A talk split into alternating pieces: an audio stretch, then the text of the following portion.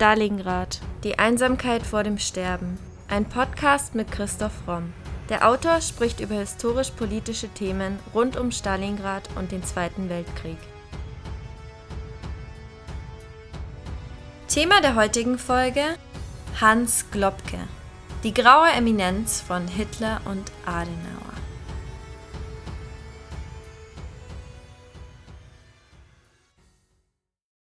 Ein Mann mit Vergangenheit, nannte der Journalist Konrad Ley Hans Globke einmal. Und was für eine Vergangenheit das war. Erst legte er Hitlers Rassegesetze aus, als Adenauer Staatssekretär war er dann 14 Jahre lang einer der mächtigsten Männer der jungen Bundesrepublik. Und damit natürlich auch einer der umstrittensten. Doch seine organisatorischen Fähigkeiten und seine immense Arbeitskraft schätzten sowohl Hitler als auch Adenauer. Des Öfteren wurde er im Konfliktfall zu geräuschloser Vermittlung eingeschaltet, unter anderem um sogenannte Abweichler wieder auf Linie zu bringen.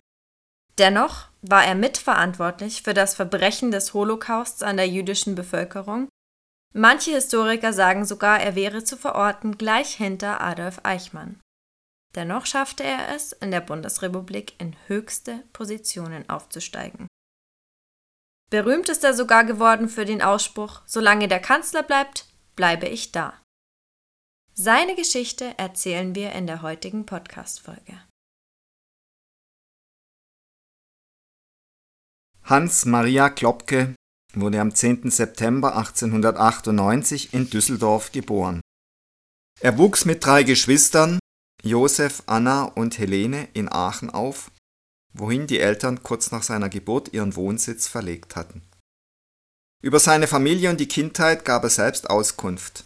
Im Nachlass Hans Klopkes findet sich eine sechsseitige um 1969 verfasste handschriftliche Darstellung über die Herkunft der Familie und seine Schuljahre. Erwähnung finden hier auch vor allem Karl der Große und die Krönungen des Mittelalters.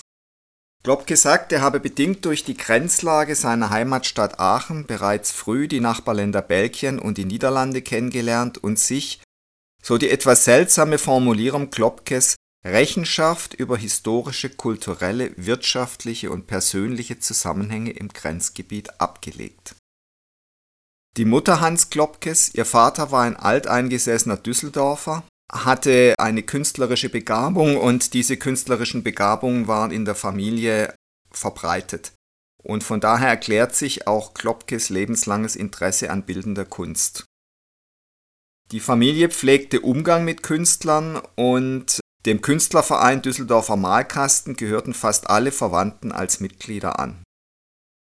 Der Vater Josef Klopke stammte aus Westpreußen.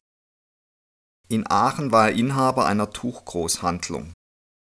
Klopke betont mehrmals nachdrücklich, dass die polnische Herkunft feststehe und die später aufgestellte falsche Behauptung, es habe sich bei seiner Familie um eine reiche deutsche Siedlerfamilie gehandelt, nur Verleumdungszwecken gedient habe. Auch sein Vater hatte bereits reges politisches Interesse und hat wohl die Verhältnisse vor dem Ersten Weltkrieg sehr nüchtern beurteilt und hat eben dann auch vorausgesehen, dass die begreifliche österreichische Erregung über den Tod des Thronfolgers einen Krieg auslösen könne. Nach dem englischen Kriegseintritt habe der Vater trotz der deutschen Anfangserfolge und zum Kummer seines Sohnes an einem für Deutschland günstigen Ausgang gezweifelt. Und der Vater war eben auch in der Zentrumspartei, der Klopke auch später zunächst angehörte. Nach Ausbruch des Ersten Weltkriegs bestand Hans Klopke am traditionsreichen Aachener Kaiser-Karls-Gymnasium das Abitur. Sofort im Anschluss daran wurde er eingezogen und kam an der Westfront zum Einsatz. Und es wurde ihm von Anfang an großer Fleiß bescheinigt und das hat sich durch sein ganzes Leben gezogen. Wollte man Klopkes Arbeitseifer in der Zeit vom Studienbeginn bis zu seinem von schwerer Krankheit verdüsterten Lebensabend beschreiben, dann muss man eben immer wieder vor allem seinen unglaublichen Fleiß betonen. Nach Ende des Ersten Weltkriegs konnte er dann das Studium der Rechtswissenschaften aufnehmen. Er ist also auch einer dieser Juristen, die dann im Dritten Reich eine führende Rolle gespielt haben. Formal war Klopke bereits seit dem Wintersemester 1617 als Studierender der Rechtswissenschaft an der Rheinischen Friedrich-Wilhelms-Universität zu Bonn immatrikuliert. Da er zum Wehrdienst eingezogen war, galt er jedoch als beurlaubt. In Bonn belegt Klopke unter anderem im ersten Semester römisches Privatrecht und einen Lehrgang über römisches Recht. Und im zweiten Semester setzt er das Studium mit Vorlesungen über römisches Privatrecht und Sachenrecht fort und macht außerdem ein Zivilrechtspraktikum. Er hört dann auch bürgerliches Recht und deutsches Strafrecht. Und ab dem zweiten Semester ist auch anhand des Anmeldebuches zu erkennen, dass Klopkes Interessen sich nicht nur auf das juristische Fachstudium erstreckten. Trotz ständiger finanzieller Engpässe, die letztendlich wohl zum relativ raschen Abschluss des Studiums geführt haben, bemühte er sich stets um eine breiter angelegte Ausbildung und war bereit, die entsprechende Zeit zu investieren. Er hört unter anderem Philosophie und auch Geschichte. Ebenso Agrar- und Handelsgewerbepolitik. Er konzentriert sich dann allerdings auf Wirtschaftsrecht und auf Nationalökonomie Konkursrecht und Konkursverfahren. Und soweit man das heute beurteilen kann, dürfte Hans Klopke sein Studium sehr gewissenhaft betrieben haben. Die Beurteilungen und Scheine sprechen sehr dafür, dass er die Veranstaltungen auch besucht hat, die in den Anmeldebüchern stehen. Es wurden allerdings die materiellen Probleme immer drängender, als sein Vater überraschend 1920 stirbt. Möglicherweise war das Geschäft der Eltern, die Tuchgroßhandlung, auch schon im Ersten Weltkrieg oder mit Ende des Krieges in Mitleidenschaft gezogen worden. Die Mutter musste nun jedenfalls Hans Globke sowie dessen drei Geschwister, die sich alle noch in der Ausbildung befanden, allein versorgen. Einiges lässt darauf schließen, dass Globke deshalb versuchte, sein Studium möglichst schnell abzuschließen. Mit sechs Semestern war das eine sehr kurze Studiendauer für sein Fach. Sein Studium scheint ihm offensichtlich keine Schwierigkeiten bereitet zu haben, aber Lob gab es eher für Fleiß. Von Mai 1921 bis zum zweiten Staatsexamen im April 1924 durchlief Globke verschiedene Stationen als Referendar bei Gerichten, Behörden und Anwälten, zumeist in Köln oder näherer Umgebung. Am 30. Mai 21 war er als Gerichtsreferendar beim Amtsgericht Eschweiler tätig. Eine Episode ist aus seiner Studien- oder Referendarszeit bekannt. Wegen der Überschreitung einer Polizeianordnung der Besatzer zu Anfang der 20er Jahre soll Globke zu einer Geldstrafe verurteilt worden sein. Um diese Geldstrafe von 20 Mark zu sparen, habe Globke sich für die Möglichkeit entschieden, statt der Zahlung eine kurze Haftzeit in Kauf zu nehmen. Allerdings ist diese Geschichte nur als Anekdote überliefert aus der Würdigung zu seinem 60. Geburtstag. Dort wurde dieser Bericht eingeleitet mit den Worten Es gibt Züge in seinem jungen Leben, die ihn sympathisch machen. Am 15. Mai 1922 war Hans Globke an der Universität Gießen mit einer Arbeit über die Immunität der Mitglieder des Reichstages und der Landtage magna cum laude zum Doktor Juris promoviert worden.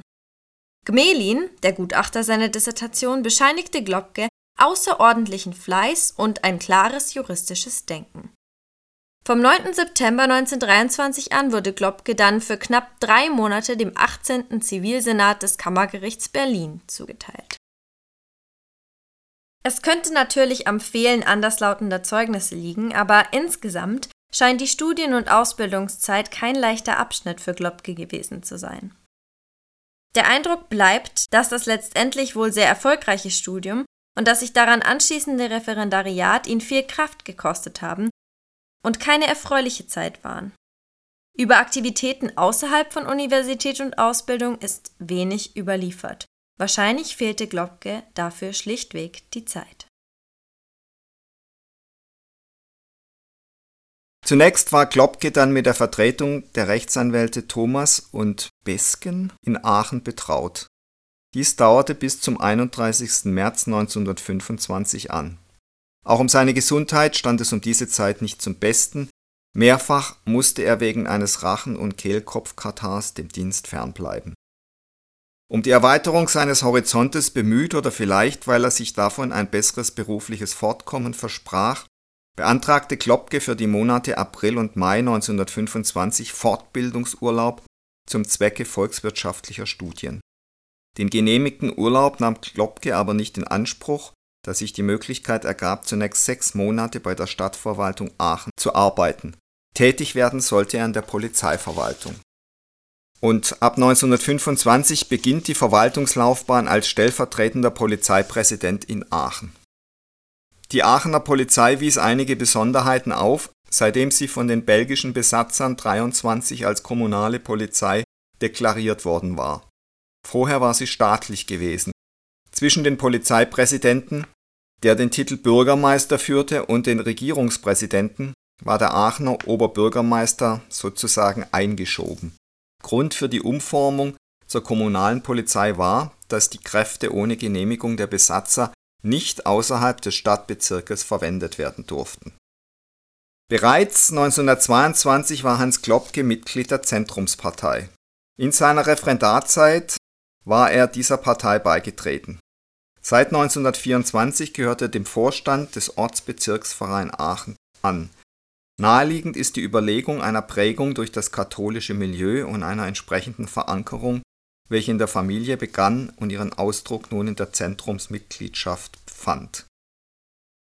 1929 wird er dann Regierungsrat im preußischen Innenministerium. Ist auf jeden Fall ein Karrieresprung. Das Innenministerium wurde dann 1934 mit dem Reichsministerium zusammengelegt. Die Behörde führte danach die Bezeichnung Reichs- und Preußisches Ministerium des Inneren, später nur noch Ministerium des Inneren, sollte dann aber ununterbrochen bis 1945 tätig sein. Am Anfang herrschte jedoch bei den Berliner Vorgesetzten Unentschlossenheit über seine genaue Verwendung und die Dauer seiner Beschäftigung in der Reichshauptstadt. Bereits am 15. November 1929 hatte ihm der preußische Innenminister mitgeteilt, dass er zum 15. Januar 30 an das Polizeipräsidium Berlin versetzt werde. Bei der Berliner Polizei hat Klopke aber nie gearbeitet.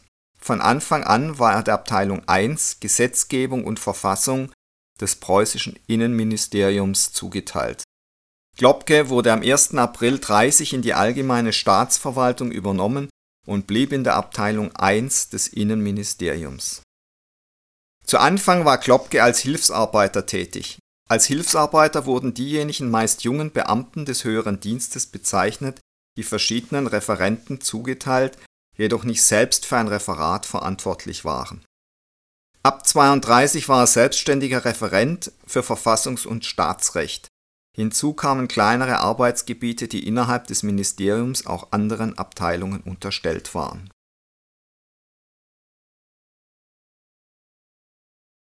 (1932) wird Globke aus der preußischen Verwaltung ins Reichsinnenministerium übernommen, dem er bis 1945 als Ministerialrat und Referent für Staatsangehörigkeitsfragen angehört zu seinen kleineren Arbeitsgebieten gehörten Standesamtssachen, Namensänderung, Saarsachen und Angelegenheiten der abgetrennten Gebiete Eupen und Malmedy.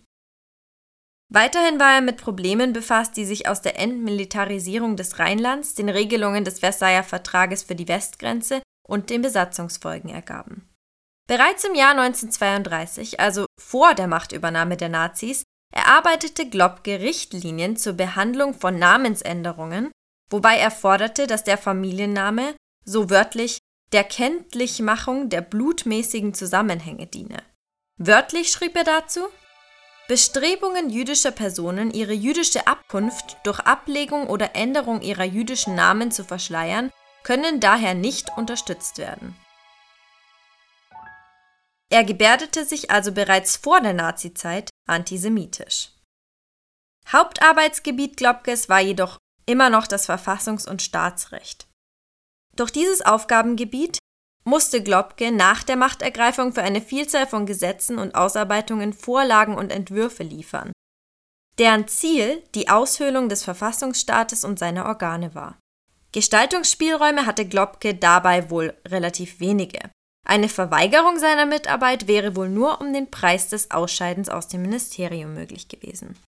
Folglich musste Globke im August 1934 auch die von allen Beamten geforderte Vereidigung auf die Person Hitlers leisten. Durch die von Reichspräsident Hindenburg erlassene Reichstagsbrandverordnung und das vom Reichstag verabschiedete Ermächtigungsgesetz waren die Möglichkeiten der Nationalsozialisten bezüglich einer verfassungsrechtlichen Umgestaltung nahezu unbegrenzt. 1934 heiratet Globke Augusta Weiland. Aus der Ehe gehen zwei Söhne und eine Tochter hervor. Dass Globke auf der einen Seite zwar antisemitisch eingestellt war, auf der anderen Seite aber Einzelpersonen dann durchaus auch geholfen hat, das zeigt die Personalakte des Oberregierungsrates Fritz Hoch. Der war Sozialdemokrat und Jude und dessen Akte war dann plötzlich nicht mehr greifbar, also unauffindbar, weil Klopke die immer geschickt hin und her verschoben hat und dadurch konnte er diesem Mann mit hoher Wahrscheinlichkeit das Leben retten. Also der ist dann den Verfolgungen tatsächlich dadurch entkommen. Als Nicht-Arier und exponierter Sozialdemokrat hätte Hoch bereits im Frühjahr 33 nach Erlass des Gesetzes zur Wiederherstellung des Berufsbeamtentums seine Stellung verlieren müssen. Und als dann eben 35 die Entlassung Hochs erneut bevorstand, konnte ein Freund von ihm, der inzwischen selbst wegen politischer Unzuverlässigkeit aus dem öffentlichen Dienst entfernt war und dem sogar das Betreten des Innenministeriums inzwischen untersagt war, sich nicht mehr direkt für Hoch verwenden, aber Klopke hat da wohl seine schützende Hand über diesen Fritz Hoch gehalten. Es lässt sich für eine Reihe von Einzelfällen nachweisen, dass Klopke bereit war, auch unter Ausnutzung seiner dienstlichen Stellung Menschen zu helfen, die durch die nationalsozialistische Gesetzgebung, für die er ja mitverantwortlich war, entrechtet waren. Darüber hinaus unterstützte er Regimegegner innerhalb der katholischen Kirche, allen voran den Berliner Bischof Konrad von Preissing, zum Beispiel indem er Informationen weitergab. Verbindung hielt er auch zu anderen Persönlichkeiten des Widerstandes, etwa zu Jakob Kaiser. Einer Aussage von Otto Lenz zufolge soll Klopke in den Planungen für die Zeit nach dem dann gescheiterten Staatsstreich vom 20. Juli 1944 für eine hohe Position in der neu zu bildenden Regierung vorgesehen gewesen sein. Klopke war also entweder sehr intelligent und hat früh auf beide Seiten gesetzt, weil er schon geahnt hat, dass das nicht gut gehen wird mit dem Dritten Reich, oder er war wirklich innerlich so zerrissen, dass er auf der einen Seite zwar ja seinen Pflichten als Beamter nachkam und eben auf der anderen Seite dann doch dem Widerstand zumindest teilweise geholfen hat. Und er hat wohl auch zumindest Verzögerungen und Milderungen bei der antijüdischen Gesetzgebung zu erreichen versucht. Dies betraf beispielsweise die Stellung der sogenannten Halb- und Vierteljuden. Einschränkende Tendenzen lassen sich auch in dem von Klopke verfassten Kommentar ausmachen.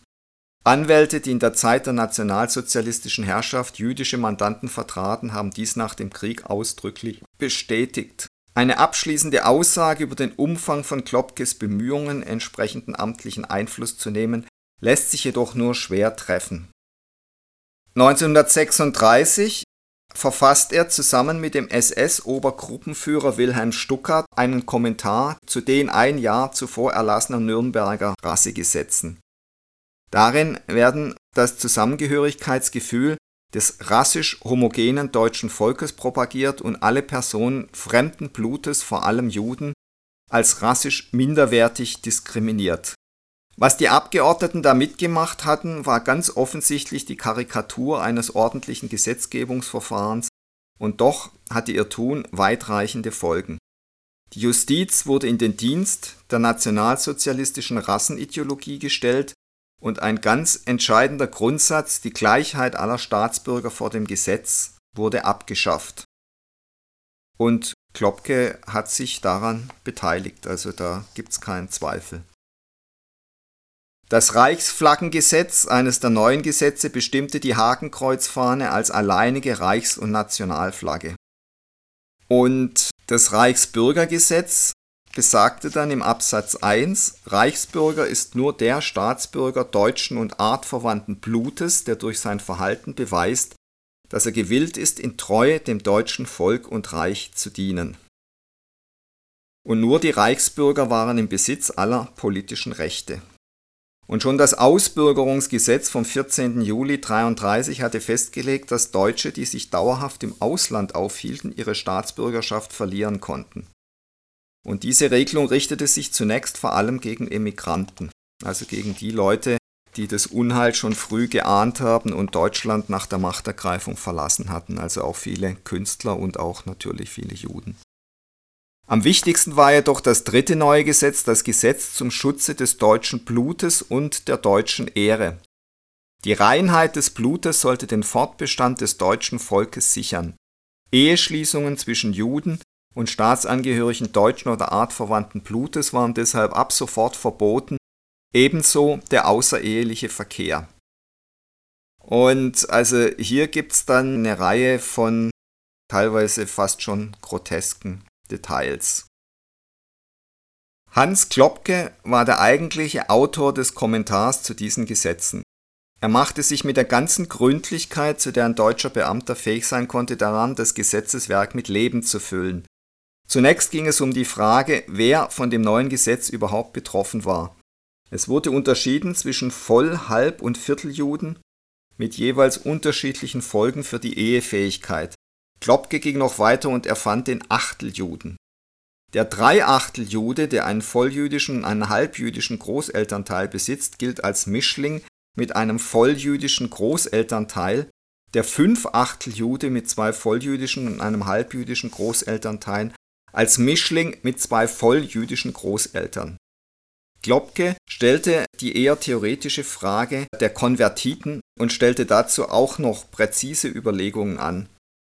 Ein zum Judentum übergetretener Deutschblütiger ist für seine eigene Einordnung nach wie vor als deutschblütig anzusehen, also weil er eben dann nur den Glauben in Anführungszeichen gewechselt hat. Lediglich für die arische Einordnung der Enkel gilt er als Volljude. Also das war im Detail dann so kompliziert und so grotesk, dass es wahrscheinlich kaum noch jemand verstanden hat, außer den paar Juristen, die sich das ausgedacht haben. Eine wichtige Frage war, was unter Verkehr zu verstehen war. Das Reichsgericht entschied im Dezember 36, dass dazu auch alle geschlechtlichen Betätigungen zählten, die nach Art ihrer Vornahme bestimmt sind, anstelle des Beischlafs der Befriedigung des Geschlechtstriebes mindestens des einen Teiles zu dienen. Ein Urteil, das den Straftatbestand deutlich ausweitete und das Klopke nachdrücklich begrüßte. Wenn eine Befriedigung des Geschlechtstriebes gar nicht möglich war, bedeutete das keineswegs, dass der Betroffene vor juristischen Nachstellungen sicher war. Ein Hamburger Gericht verurteilte demnach einen impotenten Mann wegen bloßen Küssen zu zwei Jahren Gefängnis. Im Durchschnitt wurden mehr als 400 Personen im Jahr wegen sogenannter Rassenschande verurteilt. Auf Druck der Gestapo und des Reichsjustizministeriums wurden die Haftstrafen immer länger und der Tatbestand immer weiter gefasst, bis schließlich nahezu jeder körperliche Kontakt strafbar war. Wilhelm Stuckert, der neben Globke Mitverfasser der Kommentare der Rassegesetze war, nahm später als Staatssekretär an der Wannsee-Konferenz teil. Hier wurde die Judenvernichtung beschlossen. Er wurde nach dem Krieg im Wilhelmstraßenprozess als Kriegsverbrecher verurteilt, während Globke von der Anklage wie von der Verteidigung nur als Zeuge gehört wurde. Stuckart engagierte sich später nämlich in der rechtsextremistischen Reichspartei und kam 1953 bei einem Verkehrsunfall ums Leben. Heute ist er weitgehend vergessen. Globke dagegen nicht. Globke nutzte nach dem Krieg die Tatsache, dass er nie Mitglied der NSDAP war und behauptete später sogar in einer Widerstandsgruppe gewesen zu sein und mit seiner Mitwirkung an den Nürnberger Gesetzen versucht zu haben, Schlimmeres zu verhüten. Als Referent für Fragen der Staatsangehörigkeit schlägt Globke allerdings im großen Gegensatz zu dieser Behauptung 1938 vor, alle Juden zu zwingen, die zusätzlichen Vornamen Israel und Sarah anzunehmen. Seine spätere Begründung, er habe damit nur den Vorschlag Hitlers abwenden wollen, nachdem alle Juden als zusätzlichen Familiennamen Jud hätten führen müssen. Globke stellte sich als frommen Katholiken dar, der Juden wie dem Heidelberger Rechtsprofessor Walter Jelinek und anderen Verfolgten des Naziregimes geholfen und sie in Rechtsfragen beraten habe. Er schwächte also zusammenfassend faktisch die NS-Rassenpolitik nicht ab, er verschärfte sie, obwohl er selbst stets etwas ganz anderes behauptete.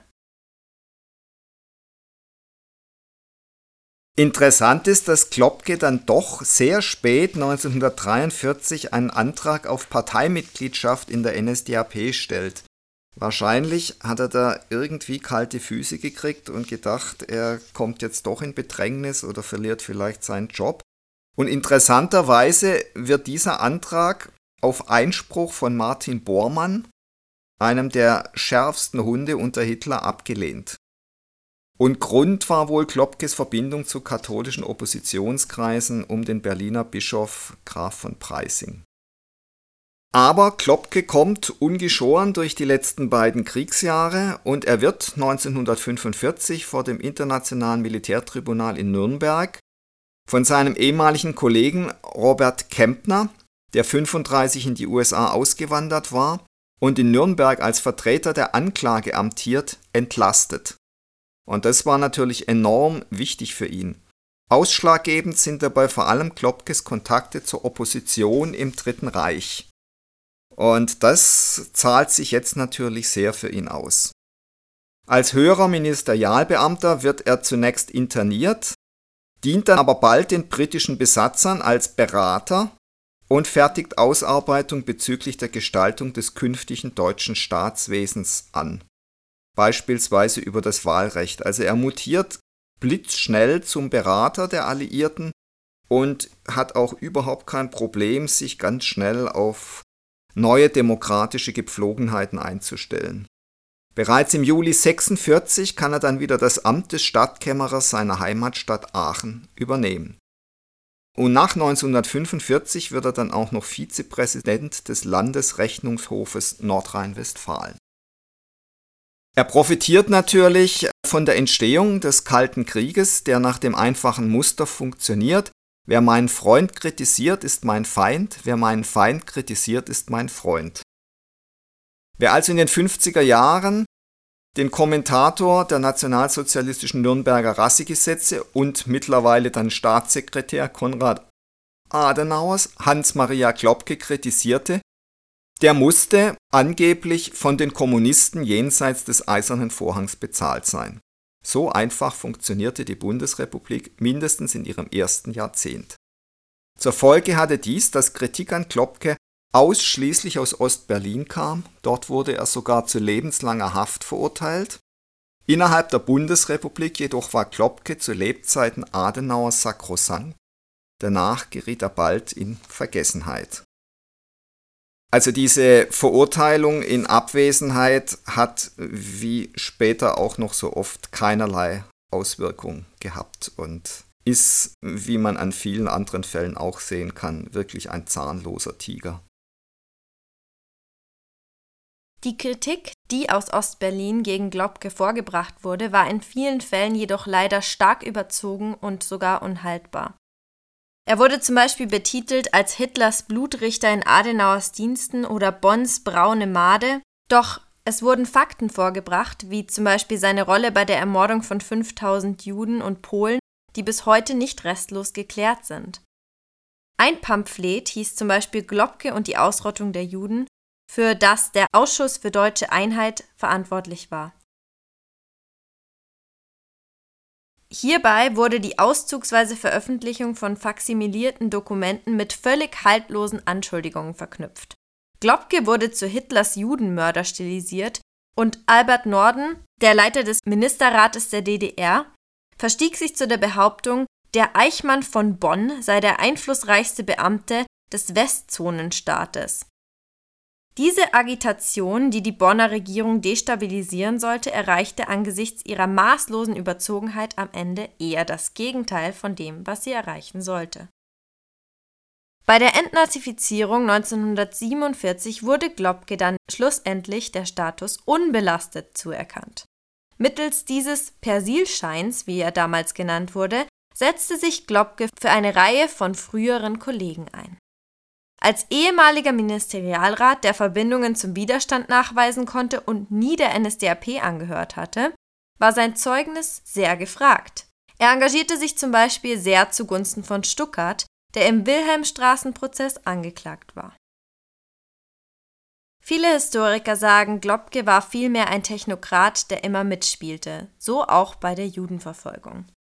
Konrad Adenauer soll einmal zu Globke gesagt haben, ich meine, wir sollten mit der Nazi-Riecherei jetzt mal Schluss machen. Das ließ sich der Staatssekretär Globke nicht zweimal sagen. Er kontrollierte nun unter Adenauer die Personalpolitik der Bundesregierung bis in die Details und hatte mit Zustimmung Adenauers viele Beamte aus der Nazi-Bürokratie in führende Positionen gebracht. So zum Beispiel den BND-Chef Reinhard Gehlen.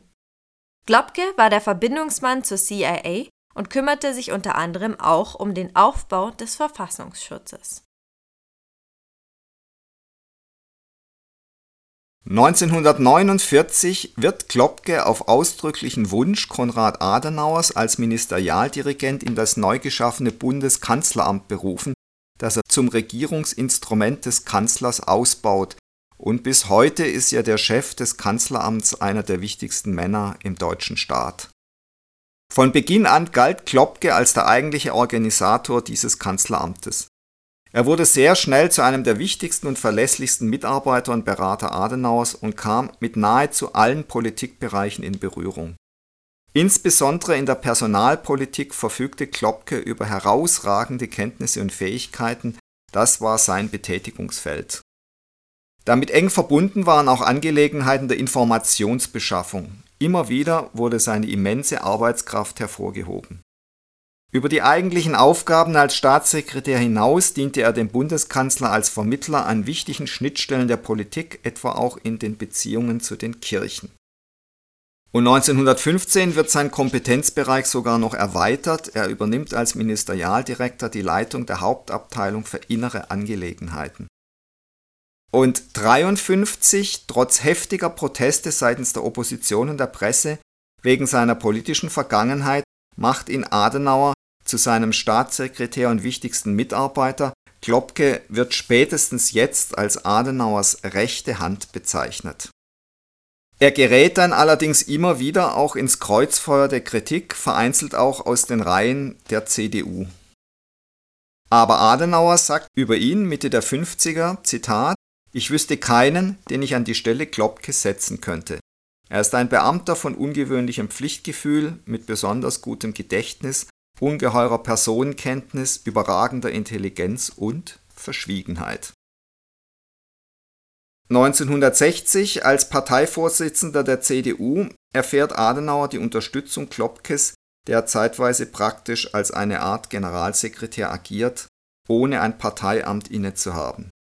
Der Klopke-Plan von 5960 mit Überlegungen zur Wiedervereinigung ist mit seinem Namen verbunden Jedoch handelt es sich hier um einen singulären Aspekt, da Deutschland und erst recht die Außenpolitik zu den wenigen Feldern gehörte, auf denen Klopke allenfalls am Rande in Erscheinung trat und nach allem, was man heute weiß, wollte Adenauer diese Wiedervereinigung auch nicht. Denn Adenauer war jemand, der nach den Ereignissen im Dritten Reich dem deutschen Volk misstraut hat. 1961 wird Klopke dann in einem Ermittlungsverfahren der Bonner Staatsanwaltschaft vom Vorwurf des Kontaktes mit Adolf Eichmann ausdrücklich freigesprochen. Er strengt dann einen Zivilprozess gegen den Hamburger Verlag Rütten und Löning an, der ihn in einem Buch als Handlanger der Nationalsozialisten charakterisiert hatte. Der Prozess endet mit einem Vergleich, der die Beklagten verpflichtet, das Buch nicht mehr in der von Klopke beanstandeten Form herauszubringen Trotz heftiger Angriffe und mehrerer Rücktrittsangebote hält Adenauer an ihm fest. Mit dem Ziel, Adenauer außen- wie innenpolitisch zu schaden, strengt die DDR 1963 eine Propagandakampagne gegen Klopke an. Das oberste Gericht der DDR verurteilt ihn schließlich in einem Schauprozess in Abwesenheit zu lebenslangem Zuchthaus. Da er nicht in der DDR lebt und die BRD den Prozess nicht anerkennt, wird er natürlich nicht ausgeliefert und bleibt Staatssekretär und Berater von Kanzler Adenauer Natürlich will die DDR-Regierung die BRD-Regierung dadurch in Verlegenheit bringen. So kann sie zeigen, dass die DDR das antifaschistische Deutschland repräsentiert, während in Westdeutschland Nazis in der Regierung sitzen. In Wirklichkeit sind jedoch auch in Ostdeutschland ehemalige Nazis auf manche Positionen in der Regierung, im Bildungswesen und vor allem im Geheimdienst zurückgekehrt. 1963 schied Bundeskanzler Adenauer aus dem Amt aus und dem soeben pensionierten Hans Globke wurde auf seinen Vorschlag hin das Großkreuz des Verdienstordens der Bundesrepublik Deutschland verliehen ein glanzvoller Abschluss der Karriere eines Dieners, der viele Herren gehabt hatte. Globke möchte sich daraufhin in der Schweiz niederlassen, er erhält dort aber keine Aufenthaltsgenehmigung.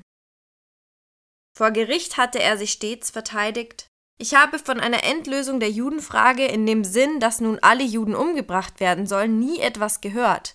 Den vollen Umfang der Gräuel, die verübt worden sind, habe ich erst nach dem Krieg erfahren. Gegenüber Adenauer trat Globke stets als treuer Diener auf, der immer Grenzen respektierte. Adenauer gab aber faktisch mit der Einsetzung Globkes ein Signal an alle Nationalsozialisten aus, sich am Aufbau der Bundesrepublik zu beteiligen.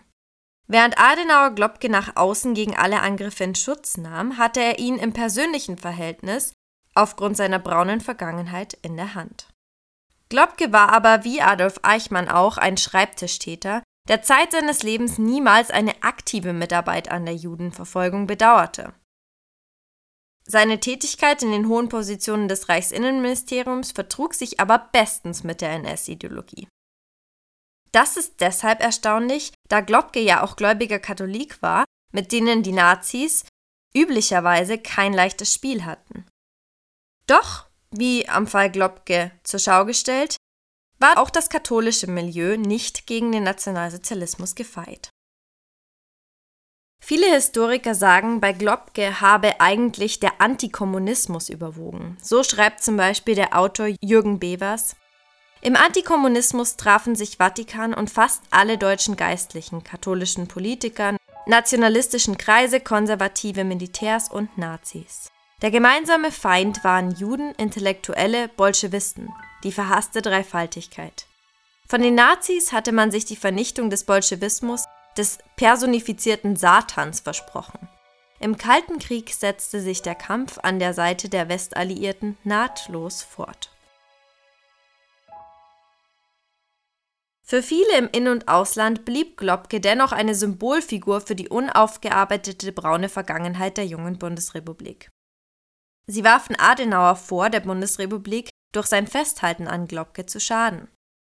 Selbst Jahre nachdem Globke aus dem Amt geschieden war und Adenauer Ben Gurion in Tel Aviv trifft, empfingen ihn Demonstranten, die ihn für seine Haltung Globke gegenüber kritisierten. In der Politik war Adenauer schwer kritisiert worden. Doch später erkannten einige SPD-Politiker, dass Adenauer eine große Aufgabe vor sich hatte. So zum Beispiel der SPD-Politiker Egon Bahr. Er sagte, ich revidierte mein Urteil, weil ich erkannte, dass er eine gigantische Aufgabe vor sich hatte, nämlich die Integration des neuen Staates zu machen mit Millionen von NSDAP-Mitgliedern, mit Millionen von Vertriebenen aus den ehemaligen Ostgebieten. Das war ja politischer Sprengstoff. Und ich glaube, das ist die größte Tat, die Adenauer geschafft hat, diesen Staat dennoch zu integrieren. Und Globke war ein Instrument oder ein Zeichen oder Signal dafür.